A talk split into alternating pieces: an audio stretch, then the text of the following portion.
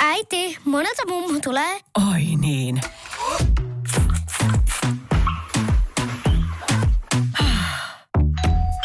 Helpolla puhdasta. Luonnollisesti. Kiilto. Aito koti vetää puoleensa. Tämä on Podplay Podcast.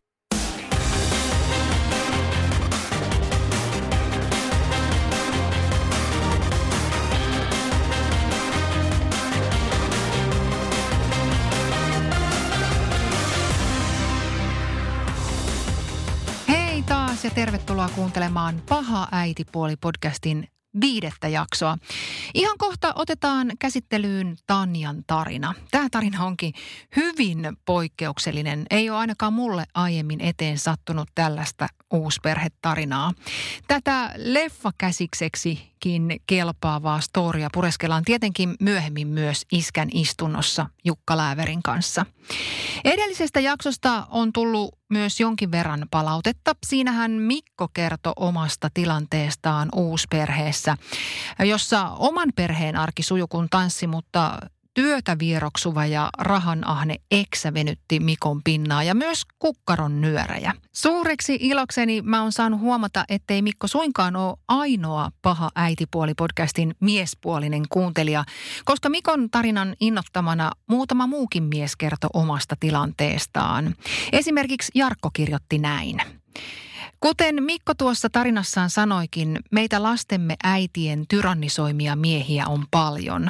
Arvotenkin myös miehet ja isät osaavat pelata uusperhepeliä paskamaisesti, mutta tämä ei taidakaan olla sukupuoli, vaan persoonakysymys. Kiitos Mikolle avautumisesta ja pahalle äitipuolelle äänen antamisesta uusperheasioille tätä tarvitaan. Kiitos Jarkko tuhannesti palautteesta ja jos sä haluat ottaa kantaa jaksojen aiheisiin tai kertoa oman tarinas, niin laita mulle sähköpostia osoitteeseen heidi.suomi at bauermedia.fi. Nyt on vuorossa Tanjan tarina. Kun mä ensitreffeillä tutustuin sekä tulevaan avopuolisooni että hänen silloin neljävuotiaaseen poikaansa, ymmärsin hyvin, että lapsella on jo äiti. Isä tosin esitteli itsensä yksinhuoltajana, vaikka virallisesti myös äidillä oli lapsen huoltajuus. Pian minulle kuitenkin valkeni, että ulkomaille muuttanut äiti ei käytännössä osallistunut lapsen kasvatukseen, ei ainakaan fyysisesti. Muutimme yhteen jo muutaman kuukauden seurustelun jälkeen, sillä meistä kaikista se tuntui luontevalta. Olimme viettäneet aikaa toistemme luona ja olin toiminut puuttuvan äidin roolissa pojalle.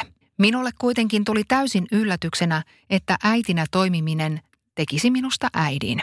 Lapsi testaili äiti-sanaa huutelemalla sitä puistossa ja minä vastasin. Se tuntui tosi jännältä. Oli kuin lapsi huutaisi jotain merkityksetöntä sanaa – se soi korvissani ja kun vastasin siihen, se tuntui väärältä, koska enhän kuitenkaan oikeasti ollut lapsen äiti. Samalla se tuntui todella suurelta, joltain niin mahtavalta, ettei ole sanaa kuvaamaan. Oma rakkaus lasta kohtaan oli jo niin suuri ja pyyteetön, ja kun toinen osoitti sitä takaisin, se tuntui ihanalta ja aivan oikealta. Meidän perhe, mun poikani. Näihin aikoihin sain huomata, että lapsen äiti poti syyllisyyttä omasta roolistaan. Hän koki oman roolinsa biologisena äitinä uhatuksi, koska olin ottanut kasvattajan paikan. Hän soitteli ja lähetteli monenlaisia kiusaviestejä. Hän kertoi lapsen isälle, ettei minun voi luottaa ja että missään nimessä lasta ei voi antaa hoitoon minun vanhemmilleni. Hehän voivat olla miten pahoja tahansa – Lapsen isä vastaili viesteihin asiallisesti ja sanoi, että hänen arvostelukykynsä tässä asiassa on riitettävä äidille. Kun äiti ei saanut tahtoaan läpi tässä asiassa, hän keksi milloin mitäkin ehtoja uusperheellemme. Lapsesta ei saa julkaista kuvia missään, paitsi hän, joka ei edes tavannut lastaan, sai kyllä julkaista ne kuvat, joita isä hänelle lähetti. Hän vaati myös päivittäistä raportointia lapsen elämästä. Isä ei luonnollisestikaan suostunut. Kiusaaminen saatiin loppumaan, kun sosiaalitoimi puuttui asiaan ja lopulta uhkailtiin lähestymiskielolla. Äidistä ei juuri kuulunut kuin kausittain ja saimme lopulta yli vuoden seurustelun jälkeen alkaa luoda sitä meidän uusperhettä rauhassa. Kävi kuitenkin niin, että äiti tulikin vierailulle kotiimme ja kun hän jäi muutamaksi tunniksi kahdestaan lapsen kanssa, hän oli pakannut lapsen tavarat ja lähtenyt lapsi mukanaan – Jälleen tarvittiin lastensuojelun puuttumista ja saatiin lapsi turvallisesti kotiin vielä samana iltana. Lapsella oli traumoja lapsuudesta jo ennen minua ja nyt myös minun aikanani, mikä itse asiassa lähensi meitä entisestään. Lapsi itki ja minä olin tuki ja turva. Näytti siltä, että minusta olikin tullut äitipuoli ihan itsellenikin yllättäen. Porin kuitenkin huonoa omaa tuntoa roolistani äitipuolena äidin korvikkeena. Poika kutsui minua nimeltä, mutta muille ihmisille hän tarkoitti minua puhuessaan äidistään. Miten tässä näin kävi?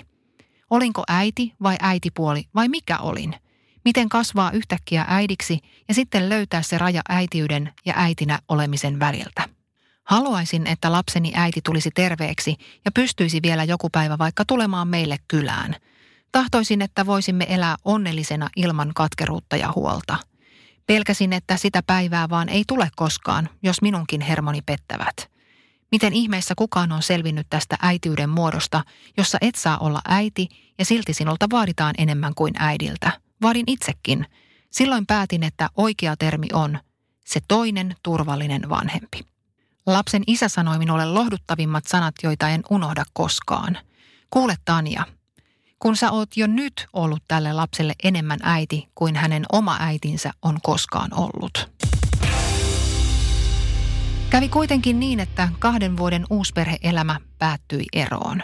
Eikä mitenkään perinteiseen eroon. Lapsen äiti asui edelleen ulkomailla eikä kyennyt huolehtimaan lapsesta. Lapsen isä kohtasi isoja haasteita eikä hänkään voinut hoitaa lasta. Jatkoin siis tehtävääni kasvattajana, äitipuolena, bonusäitinä tai ihan näin meidän kesken äitinä. Erosta on yli kolme vuotta ja taipaleemme kahden hengen uusperheenä jatkuu – Lapsen isä tapaa lasta säännöllisesti, äiti ei edelleenkään. Olen saanut yhteyden äidin puolen sukulaisiin ja ilman koronan aiheuttamaa matkustusrajoitusta olisimme tänä kesänä tavanneet lapsen kanssa hänen biologiset isovanhempansa, tätinsä ja serkkunsa. Olen onnellinen äitipuoli, kun olen saanut tarjota lapselle näitä tärkeitä ihmissuhteita. Iskän istunto. Moikka Jukka. No terve. Nyt olikin sitten aika poikkeuksellinen uusi perhetilanne, näin uskaltaisi ainakin väittää.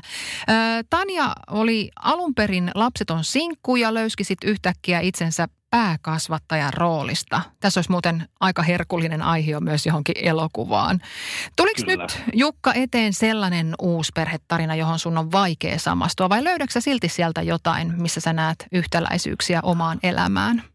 No periaatteessa on, on aika vaikea samaistua ja ehkä enemmän just tuolla elokuvamaailmassa tuolta löytyy jotain mm. samaistumispintaa, mutta, mutta ehkä nyt jotenkin vähän hyvin ohuesti sitä kautta, että oma nykyinen puoliso, kun tavattiin, niin hän oli sitä ennen, ennen kuin me ruvettiin seurustelemaan, niin se ajatellut, että, että jos hän jonkun miehen löytää, niin ainakaan sellaisen, jolle ei ole lapsia, oliko niin, että ei tupakoi ja, ja pitää olla hyvät kengät. Siihen aikaan, kun me ruvettiin seurustelemaan vielä tupakoin ja lapsia oli ja yleensä kengätkin oli paskaset ja aika vanhat. Et siinä meni jo saman tien pieleen. Kyllä, kyllä. Mutta hän pääsi sen yli ilmeisesti, kun on edelleen sun kanssa. Niin, nähtävästi. Hän on hammas purre kestänyt nämä vuodet. Joo, siis tosiaan taru, tai siis totuus on tarua ihmeellisempää. Jotenkin tuntuu tosi erikoiselta tämä Tanjan tarina siinä mielessä, että hänestä, joka oli lapseton sinkku, niin yhtäkkiä hän on se päähuoltaja. Joo, joo, se oli aika mielenkiintoinenkin siinä voi olla, että ei ihan kaikkea kerrottukaan, miten, mi, miten tähän päädytty, mutta tota... No siinä on varmaan mutta, ollut jokunen mutka matkassa. Että mä luulen toi, kanssa, joo. mä luulen kanssa, että enemmän toi sitten periaatteessa lä- menee niin kuin lähemmäksi niin kuin adoptioon ja sen mm. henkistä. Mutta mm. toki silloin kun sä adoptoitkin, niin sä niin kuin haluat ja olet aktiivinen siihen suuntaan, että saat adoptoitua lapset. Tässä vähän niin kuin jouduttiin tilanteeseen, missä sitten varmaan se tunteet ja välittäminen siitä lapsesta on tullut sitten sen mukaan ajan kanssa. Joo, mutta ei tämä vastahakoselta tämä Tanja tähän omaan tilanteeseensa tunnu olevan ainakin. Että hän jotenkin, musta ainakin huokuu se, että hän on ihan tyytyväinen ja kiitollinenkin tästä nykytilanteesta. Kyllä, se, se ainakin paistoi sieltä hmm. läpi. Tanja pohti tässä tarinassa myös syyllisyyden tunteita siitä, että lapsi lähentyi häneen niin paljon, kun alkoi kutsuakin Tanjaa äidiksi. Mä puolestaan osaan samastua tähän. En, en siten oikeastaan, että mua olisi äidiksi kutsuttu, vaan sillä tavalla, että joku ulkopuolinen on saattanut luulla – mua mun bonuslasten äidiksi. Enkä mä oikein ole siinä tilanteessa nyt sitten niinku tiennyt, että pitäisikö tämä asia oikasta vai antaa mennä ohi, kun eihän sillä nyt loppujen lopuksi ole esimerkiksi jollekin kaupan kassalle mitään merkitystä, että mikä mun rooli uusperheessä on. Tosin mulle ja sitten taas lapsille se tilanne on saattanut aiheuttaa jonkun asteista hämmennystä. Saatko yhtään kiinni, mistä mä puhun? No saan, saan. Mun tota, puoliso on, on joutunut myös tällaisiin tilanteisiin. Ja no meidän nuorin ainakin vielä muutama vuosi sitten teki hyvin selväksi aina, jos he oli vaikka kahdestaan jossain leikkikentällä, niin hän esitteli tämän muu puolison sillä tavalla, että hei, tässä on Petra nimi muutettu, hän ei ole mun äiti. Ja sitten usein hän vielä niin kuin huikkasi tämän sillä ja lähti jatkaa leikkejään, niin siinä tuli aina vähän sellainen olo, että niin pitäisi, että, niin, että kukakohan mä sitten oon, tai että tota, niin, että pitäisikö tässä oikeus tässä on Joo. olla, niin kyllä. no, mutta... mutta että on mm. sitten ollut myös tilanteet niin kuin vanhempien lasten osalta, että on just joku kaupan kanssa tai myyjä luullut ja sitten ovat vaihtaneet vaan katseita, että no ehkä tätä nyt ei tässä tilanteessa tarvitse korva, korjata. Niin, just näin. Että, että aina vähän tilanteesta riippuen. Miltä susta tuntuisi, jos joku luulisi esimerkiksi sun lasten äidin uutta miestä sun lasten isäksi ja sä saisit kuulla siitä jotain kautta? No ainakin näin teoriassa, niin en, en, en mä usko, että se mitenkään tuntuisi pahalta tai sillä lailla, mm. että tota, siinä on tietysti, kun on sinut itse asioiden kanssa, niin en mä usko, että siinä sitten mitenkään kokee olonsa uhatuksi tai mitään sellaista.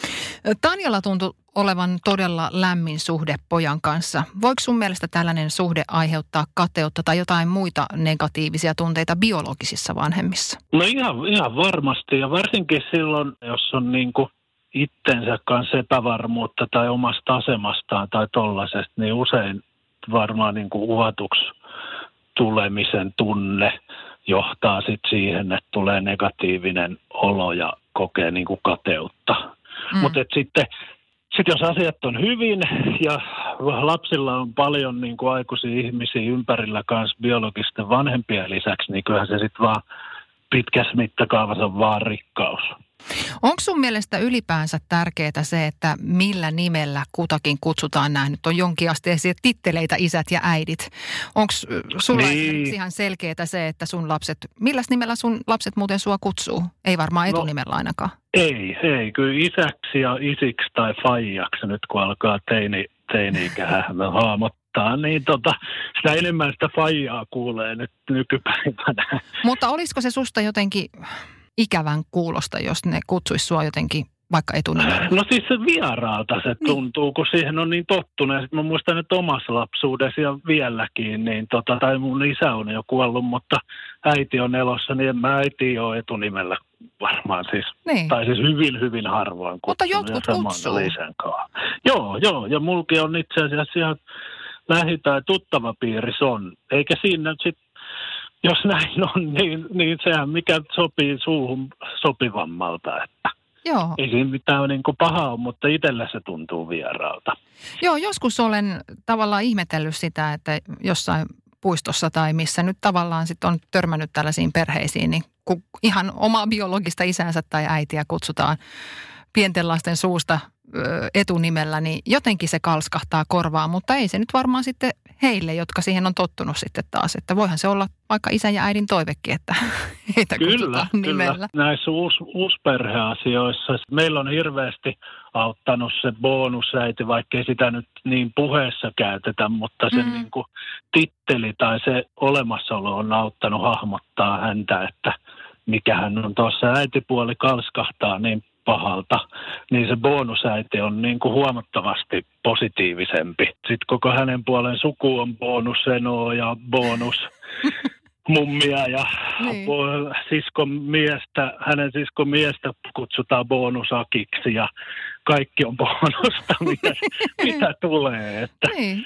Meillä itse asiassa oli silloin alkuaikana, silloin me oltiin oltu vielä hyvin vähän, vielä lyhyessä täällä Klaukkalassa oli tota, pankkiryöstä ollut ja kaksi vanhinta oli tota, koulussa ja sitten oli tullut viestiä, että, että jos mahdollista, niin voi tulla hakemaan, mutta että vaan niin kuin ei päästetä yksin, että jonkun pitää tulla hakea. Ja silloin mun puoliso sattui olemaan täällä Kaukkalassa ja itse olin töissä ja, ja hän lähti hakemaan ja hänelle se oli niin kuin tosi vaikea tilanne, kun selittää, kun ei oikein itsekään tiennyt, niin. että me seurusteltiin ja näin, että, että nyt millä tittelillä hän nyt itseään tässä kutsuu ja sitten kuitenkin siinä on se pankkiryöstön tuoma jännitys muutenkin siinä koko tilanteessa, niin, niin. koki itse, että, että mit, millaisena ne nyt hän pitää, että kuka ryöstäjä tuli hakemaan niitä lapsia, mutta kyllä siinä sitten lapset itse muistaakseni oli tota aktiivisia, että tuntevat hakijan ja voivat lähteä hänen mukaansa. Mutta... Ajattele, kun lapset olisi ollut vielä niin jotenkin jekkuja ja kierroja, että olisi ollut esittänyt, että ei meillä ole kyllä haisuakaan, että kuka tämä nainen on, että älä päästä meitä tämän naisen matkaan. Kyllä, kyllä. Joo, ja jos nyt vähän olisi niin kuin sillä fiiliksellä, niin, niin olisi jo jompikumpi ollut hyvin voinut jopa tehdä. Isänsä tulleet. Kyllä, kyllä. Kiitos taas kerran kovasti tästä juttutuokiosta Jukka ja arvokkaista isänäkökulmista. Ensi kerralla sitten taas ihan eri höpinät. No niin, ensi kertaa.